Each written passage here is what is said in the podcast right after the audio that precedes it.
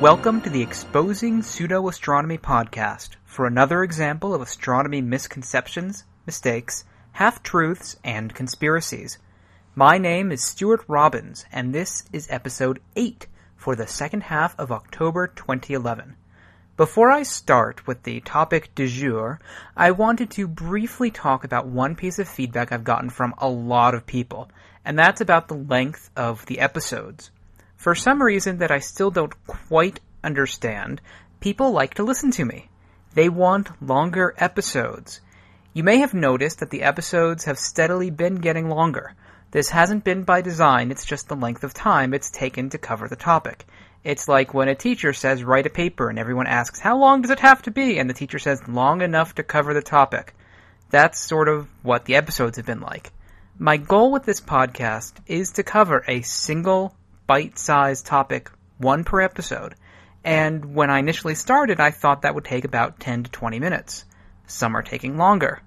Today is an example of a longer episode. I'm not making any promises for the future, but I did want to let you know that my goal right now is to promise what I can instead of overpromising and underdelivering.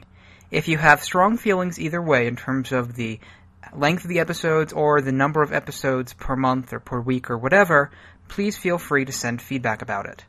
With that said, the topic I'm going to talk about today is the hollow earth. I want to tell you a little bit about Admiral Richard Byrd of the United States Navy. Flew to the North Pole in 1926 and over the South Pole in 1929. Apparently in his diary, and I say apparently because nobody really knows for sure, he tells of entering the hollow interior of the earth along with others and traveling 17 miles over mountains, lakes, rivers, green vegetation and animal life. He tells of seeing tremendous animals resembling the mammoths of antiquity moving through the brush, and he eventually found cities and a thriving civilization. The external temperature was 74 degrees Fahrenheit. His airplane was greeted by flying machines of a type that he never saw before. They escorted him to a safe landing where he met other humans in the center of the earth. It's an incredible story. An incredible story it is, and the actual history into the idea of a hollow earth goes back at least several centuries.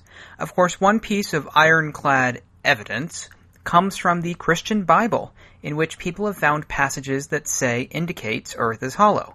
I think this interpretation came after people found passages indicating it was flat. Moving on, one of the first actual science people who thought Earth was hollow was the fairly famous astronomer Edmund Halley. That's the guy that has that comet named after him.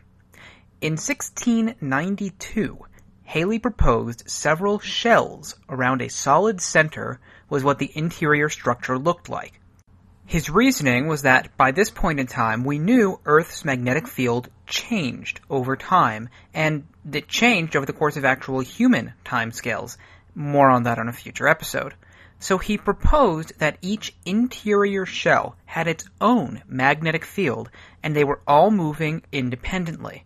Where they overlapped and added or subtracted was what made the surface field change. For the time, this was not an unreasonable idea because we really didn't know much about anything in terms of planet formation, magnetic fields, how much Earth weighed, tectonic theory, earthquake theory, plate tectonics, or anything else. The next major contributor, major name that comes up is that of John Cleves Symmes Jr., who was an American Army officer around 1800. No science training. But he believed Earth was a hollow shell about 1,300 kilometers thick with holes 2,300 kilometers across at the poles, and there were more shells inside.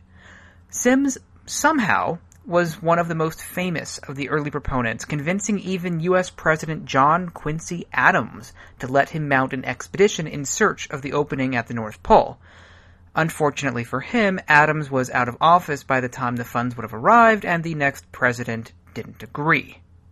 Since then, there have been many others who have proposed the idea, perhaps fueled by French authors Jules Verne's A Journey to the Center of the Earth, that's the English title, written in 1864 and released in English in 1871. I actually read that book when I was younger, though I was fairly disappointed, spoiler, they didn't actually make it to the center. Anyway, the idea has persisted in movies, comics, books, and ideas, just the general idea of the world, for well over a century and a half now, although most take it in stride as fiction, much like most don't believe Harry Potter was a leak by J.K. Rowling permitted by the Illuminati to start acclimating us to the idea for their big reveal later on. But some do. This podcast is about them, or at least some of them. It's also about Earth, not the other planets. That might be a future episode, because many of these people actually believe that it's not just Earth, but all planets and large moons that are also hollow. First, I'm going to talk about Symmes' idea of there being a hole at the poles and some modern ideas about that. It's also uh, reported by many that if there is a society that lives in there, that they protect that hole, that they actually have a, a way of masking it with a mirage. Really? Well, how, how big do you think the opening is? Well, a couple of our historians say it could be as small as 80 miles across or as large as 500 miles across. How do you mask something like that, Brooks? Well, when you're flying at uh, at 30 or 40,000 feet over it, or as our satellites do, about 240 miles, it's pretty easy to mask. Uh, not many aircraft fly low altitude over that area. Now, we do have some photographs from some ice-based expeditions that happened several years ago, and they were scheduled to traverse this area where we're getting ready to go, but they stopped about six miles short because they saw a mountain range, and they decided that the mountain range would have been too treacherous, that the ice in front of it might have been uh, full of caverns, and so they turned around and came back. We have ground photographs of these men standing with the mountain range in the background. The problem is there's no mountain range there.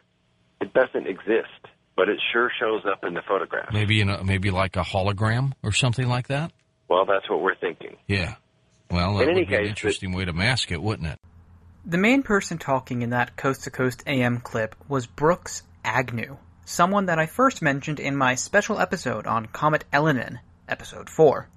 For background on Agnew, no relation to the former vice president, he's really been saying for at least the last five years that he's going on this expedition to the North Pole to find his opening. Still hasn't happened over five years later. Originally, it was also going to be free, paid for by the television producers that he was sure he'd have lined up. Now it's over $20,000 a ticket. Anyway, there's really not too much to say about Agnew's claim of a hole. It's not there. And his idea that flying in an airplane makes you not able to see something that's a minimum of 80 kilometers across or over two times the size of Manhattan is kind of ignorant. The Russians back in 2007 put their flag on the ocean floor at the North Pole. We have pretty good satellite coverage of the North and South Poles dating back many, many years in order to monitor climate change, and there's no hole. It's just not there. But maybe that's because satellites don't have a consciousness. What we plan to do is to get the boat near where this opening might be, and I'm going to tell you a little story about how we're going to determine that. Sure. And then we're going to wait and see if we can get, and I know this is a, a very strange experimental condition, but we're going to try to get the consciousness of this boat to a high enough level that if there is an intelligent component that lives in the interior of the earth, they will come out and meet us. And when they do, we're going to get it on film. That's incredible. Yes, George, it's incredible, and it's also not true. Now, one of the only forms of actual observational evidence that pretty much all Hollow Earth proponents point to is earthquake data.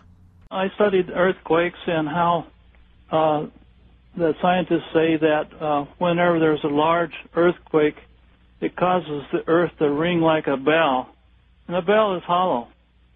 And and then on the other side of the earth, from the epicenter, there's this shadow zone where the earthquakes don't arrive. Now there's two kinds of earthquakes. There's the S waves that uh, shake like a rope when you shake it, Mm-hmm. and then there's the P waves that are like uh, they're compression waves, like uh, sound waves are.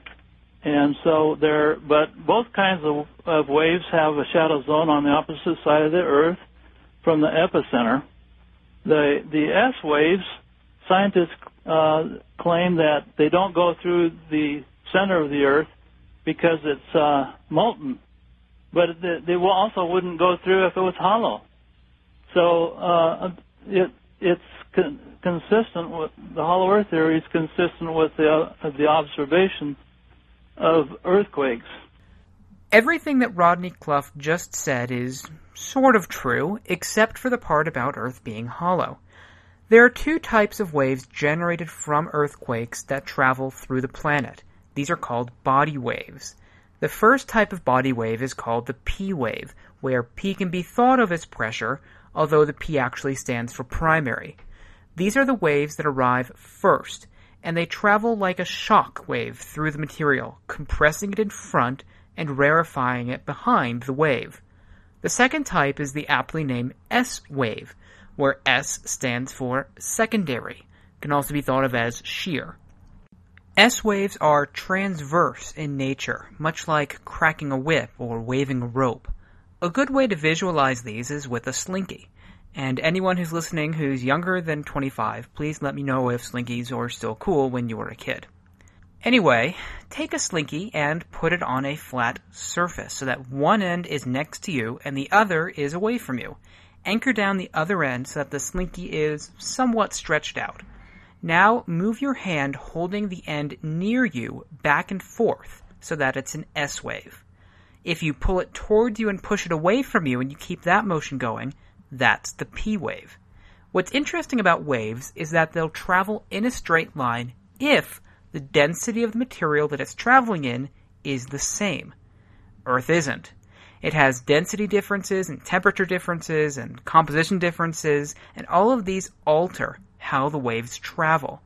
The effect is that they'll arc back to the surface as they go through a layer of Earth, and they can also have a sharp bend in the direction that they're going when they pass through a boundary, like the transition from the crust to the mantle.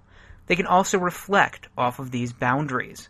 What's key to this point that Rodney Cluff misinterprets is that besides earthquakes being used to show that Earth has a solid structure, it's the S waves, the shear waves or second waves, that can't travel through a liquid, but P waves can.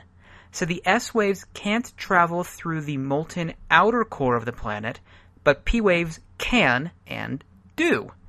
But they wouldn't be able to travel through air. So this is actually evidence that Earth is not hollow. This is related to but different from earthquake shadow zones. The shadow zone for S waves covers about 40% of the planet centered on the opposite side from where the earthquake originates. That's because the quakes can't travel through the outer molten core, but they do bend a little as they travel, and the core isn't the entire planet, and so it's not 50% of the planet that's blocked. The shadow zone for P waves is more complicated, and that's due more to the refraction or bending as they travel through the different densities of Earth. So earthquakes are actually a very good way to figure out that Earth is not hollow. And geoseismologists are actually able to create a pretty good map of the structure, temperature, and composition of Earth's interior through seismology data spanning over a hundred years from nearly everywhere on the planet. There's one more Hollow Earth claim that I want to go over in this episode.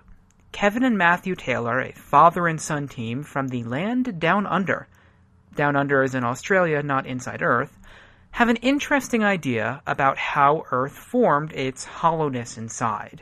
When people talk about a planet and its structure, they, they, they assume that all the mass of the planet is being attracted and compresses down to the center. But um, there's a few things that um, that aren't really taken into consideration that, that we've discovered. Um, one of the first things is that the, the actual growing of a planet is is one thing that that um, not really been fully realized.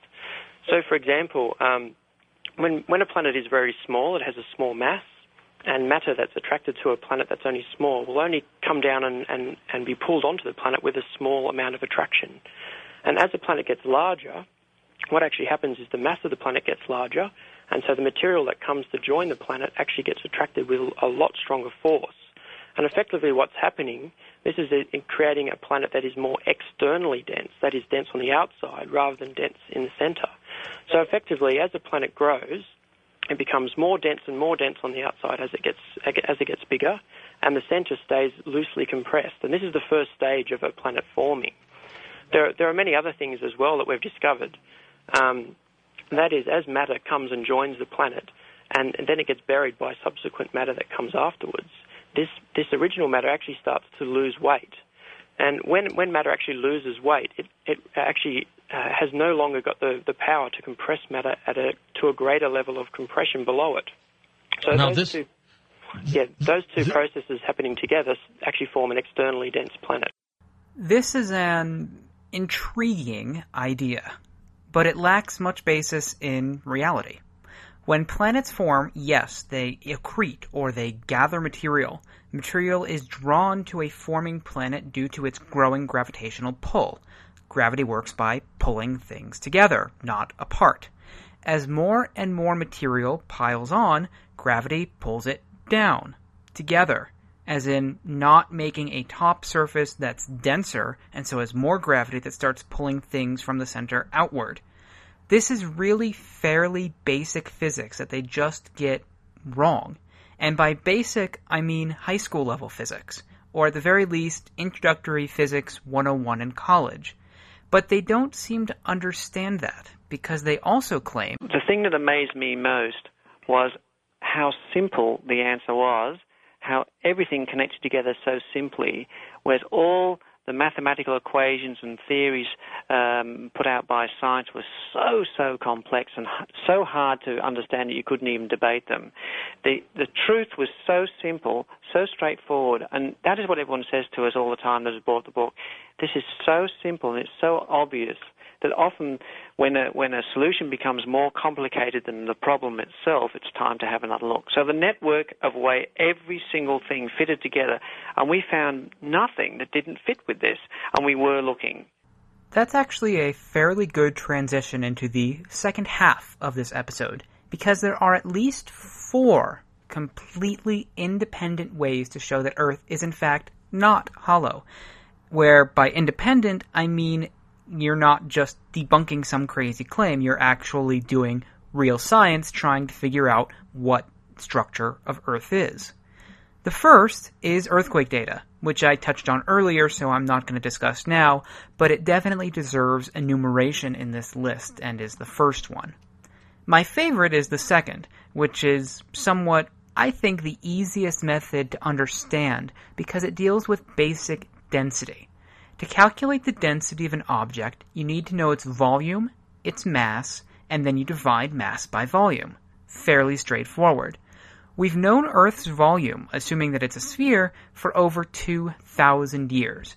Yes, we've known that Earth is round and had a good estimate for its radius since the days of Eratosthenes, 2,200 years ago.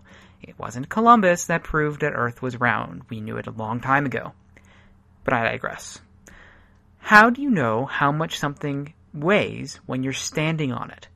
It's like trying to weigh your bathroom scale with itself, which doesn't really work. The theoretical idea came from that scientists of scientists, Isaac Newton, with his theory of gravity that states that the gravitational force between two objects is the product of the two masses divided by the square of the distance. Fairly straightforward. Problem is that there's also that nasty gravitational constant, or big G, as we like to call it in physics, that you have to multiply all of that by. It was with Newton's theory of gravity that we got Newton's form of Kepler's third law. This Kepler guy seems to come up a lot in my podcast. Kepler's third law, or simply K3 as we often abbreviate it, is that the square of the time it takes an object to orbit something is proportional to the cube of the distance it orbits. p squared proportional to a cubed. Newton's form of k3 is more complicated. Divide both sides by a cubed of the proportion, and you have the period squared over the distance cubed is proportional to 1. Newton got rid of that proportion and figured out exactly what it's equal to 4 pi squared over mg, where m is the more massive object's mass, and g is again that big G, the gravitational constant. Now, I've spit out a lot of equations, and it's hard to follow equations when you're not familiar with them and you're just listening to them. Remember, the point is that we want to know how much mass is in Earth so that we can get its density. We have equations that could give us the mass of Earth if we know how fast something orbits around it and how far away it is. The obvious choice, the moon. We've known how far away it is for centuries, and we've known how long it takes to orbit Earth for as long as humans have had sight. The only thing missing is Big G. One of the problems is that gravity is by far the weakest of all forces in our dimensional space. It took until 1798 in an experiment conducted by Lord Cavendish before we had any sort of measurement of its value. It's actually still the least well known value in all physics constants today, measured down only to four decimal points with uncertainty on the order of the last two. Anyway, once we had an idea for how big Big G was, we could then do the math and figure out how massive Earth is. It's a lot. We have its mass, we have its volume, known by 1800, well over 200 years ago. Simple division shows that Earth's density average is about 5.5 grams per cubic centimeter. For reference, water is 1. It's actually defined as 1, or rather, grams and centimeters are defined from the density of water. A density of 5.5 is actually fairly high. It's the densest of all the planets, with only Mercury coming close and then Venus in at a close third. We know that there's a bunch of water on Earth. We can measure the density of rocks on the surface and the ocean floor. The surface density is about 2.7 grams of continental crust, and the crust of the ocean is about 2.9 to 3.3. So we know that deep down there must be some stuff that's much denser in order to make the average value 5.5. We think it's a combination of nickel and iron, fairly heavy and dense metals. Now let's get to the point. What would the density be if Earth were hollow? Yes, for those of you who forgot, that's the point of the second of four points that was for why Earth can't be hollow in this episode about the hollow Earth. None of the people I've read nor listened to actually have an estimate that they agree on for the thickness of the shell, but they all do agree it's hollow and air on the inside. Estimates I've heard for the thickness of the shell range from 300 kilometers to 1400 kilometers. That's a factor of almost 5 difference. Basic geometry allows for the calculation of the volume of a shell, and then we can just calculate the density again. Doing the math, and I'll put a link to the math in the show notes, gives us a density ranging from 10.5 to 40.9 grams per cubic centimeter for what the average density of that shell would have to be. Remember, the density for the crust that makes up the oceans is roughly 3. Iron is 7.9. Silicon, which makes up a lot of Earth, is 2.3. The densest natural elements are iridium and osmium, which are about 22.6. So the absolute densest material is only half the density required under the thinnest shell model. The thickest would still require huge deposits of these ultra heavy elements even though we know that they make up a fairly small fraction of Earth, which is why they're called rare earth elements. So in order for Earth to be hollow, we need to throw out gravity and Kepler's third law, or make up some special reason why they don't apply here. The reason they exist, the reason gravity, the theory of gravity, and Kepler's third law, and all of these other physical notions exist is because they work and they accurately explain the observations, at least all the other observations. So at this point, what's more likely? That everything else is wrong so that Earth can be hollow, or Earth isn't hollow. It's a fairly simple argument, and I think one of the best to show why the Earth can't be hollow with this idea of density. And again, I'll post a PDF summary of the math in the show notes. Now, the next two independent evidences as to why Earth is not hollow, I'll go into less detail. First is volcanoes, or actually third.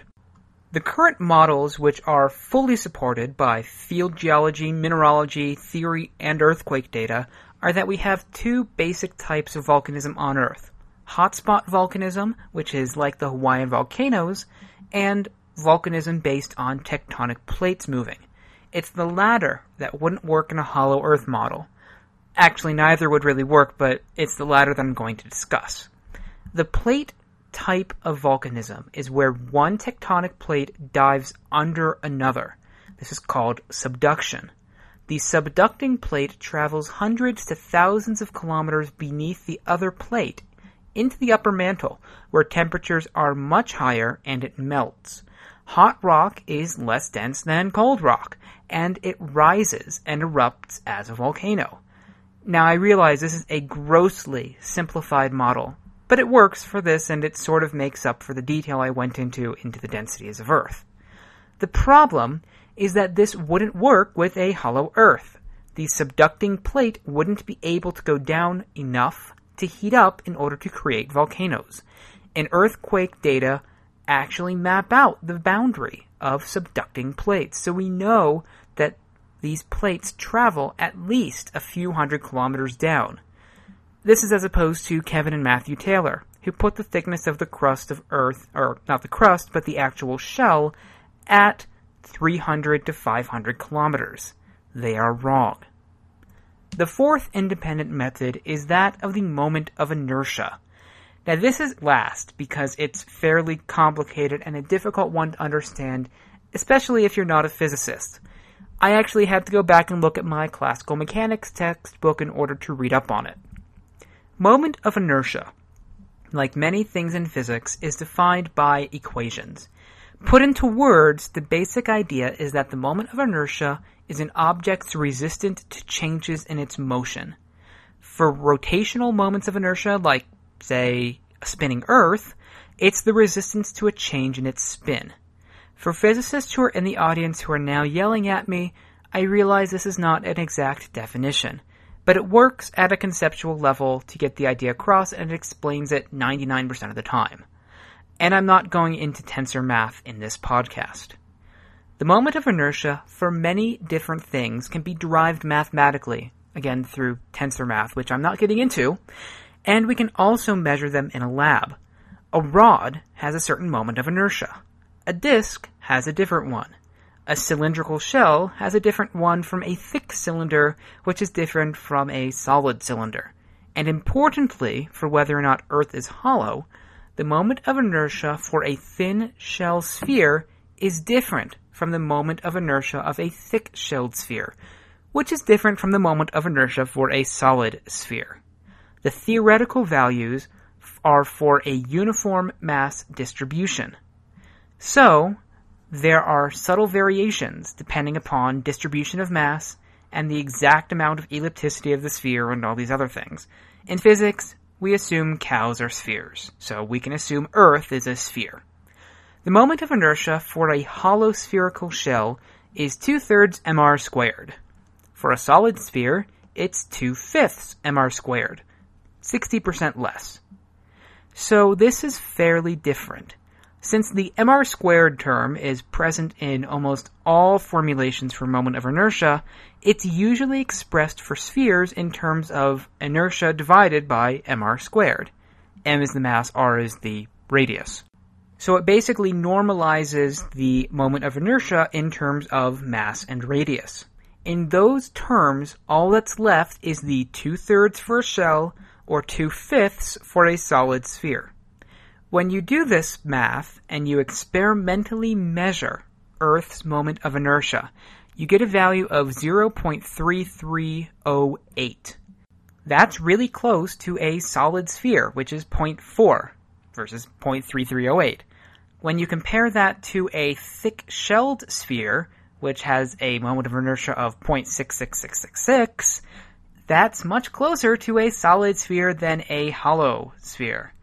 Now, the reason that it's not exactly 0.4 is again because we have differences in density and temperature and material. It's not a perfectly homogeneous solid sphere. We're also not a perfect sphere. We bulge a bit in various places, such as the equator being 14 kilometers bigger in radius than the poles. So it's still really, really close to a solid sphere. In comparison with Earth, the moon's moment of inertia is 0.394. Very close to a solid sphere. Going to Jupiter, just for fun, the moment of inertia is actually much less, 0.254. The reason is that the density differences throughout Jupiter are significantly larger than Earth's, and so this affects the value. The bottom line is that Earth's moment of inertia is very consistent with a solid sphere, but it's very different from what it should be if it were hollow. But in the end, I suppose that may not matter, because, after all, all of modern science is built on a shaky foundation, or at least that's what pseudoscientists like to claim. A few hundred years ago, everyone in the whole world thought the Earth was flat, and the whole world was wrong right? Now, then they and they also, they also thought the sun revolved around the Earth. Yes, That's right. Yeah. Uh, all sorts of funny things. The oceans are but then once they realized the Earth was round and it was proven, there was a sudden surgence of interest, and the solid compressed Earth theory came into being. Everything pointed to the center of the Earth when it go, when it's dropped. And as, an assumption was made without proper investigation using primitive science. Like, like some occult I suppose, in a kind of a way, that stuck with us for generations. And now science has, has built other theories on top of that. It's like building a skyscraper on, on shaky foundations.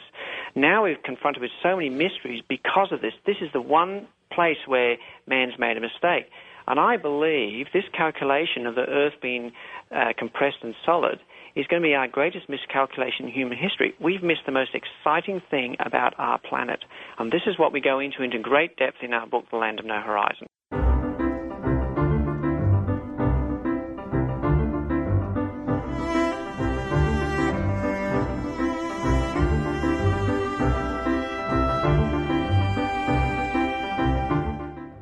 It's time for the Puzzler, where each episode I ask a critical thinking question based loosely on the material discussed in the main segment.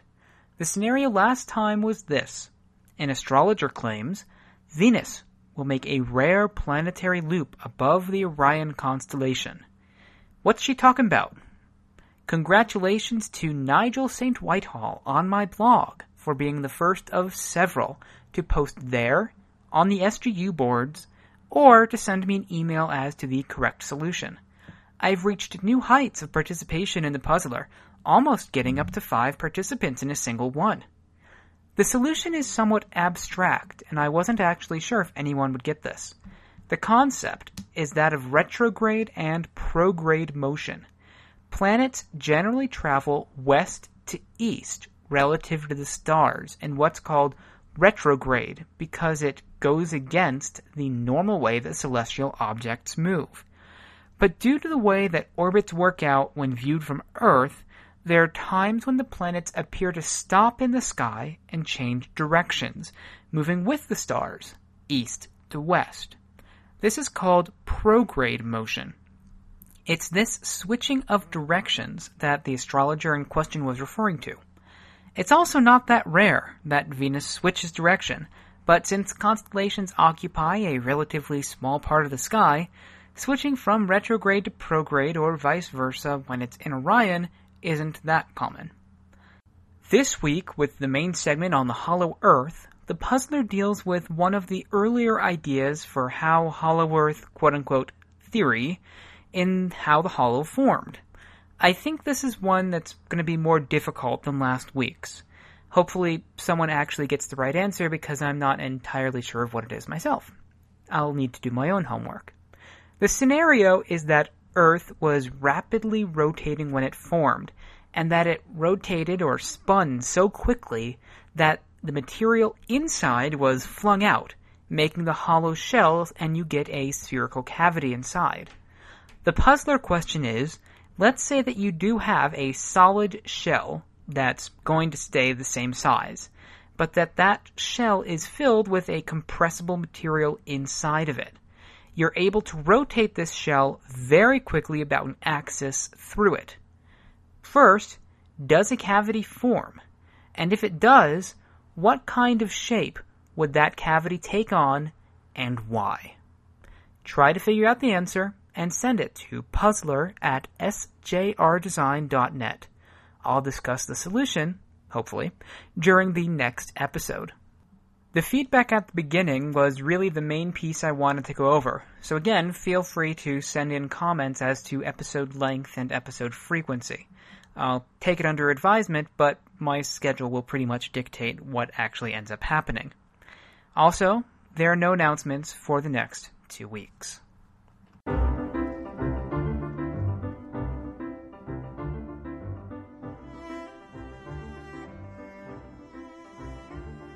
That wraps up this topic for the eighth edition of the Exposing Pseudo Astronomy podcast. Thank you for listening, and I hope that you enjoyed it and learned a little at the same time. For more information about this podcast, please visit the website at podcast.sjrdesign.net. If you have any feedback, please use the feedback form on the website. Send an email to podcast at sjrdesign.net or leave a comment on the page for this episode on the website. I read every email and appreciate the feedback. If you have suggestions for topics, please feel free to make them. If you like this podcast, please write a review and rate it on iTunes. Also tell your friends.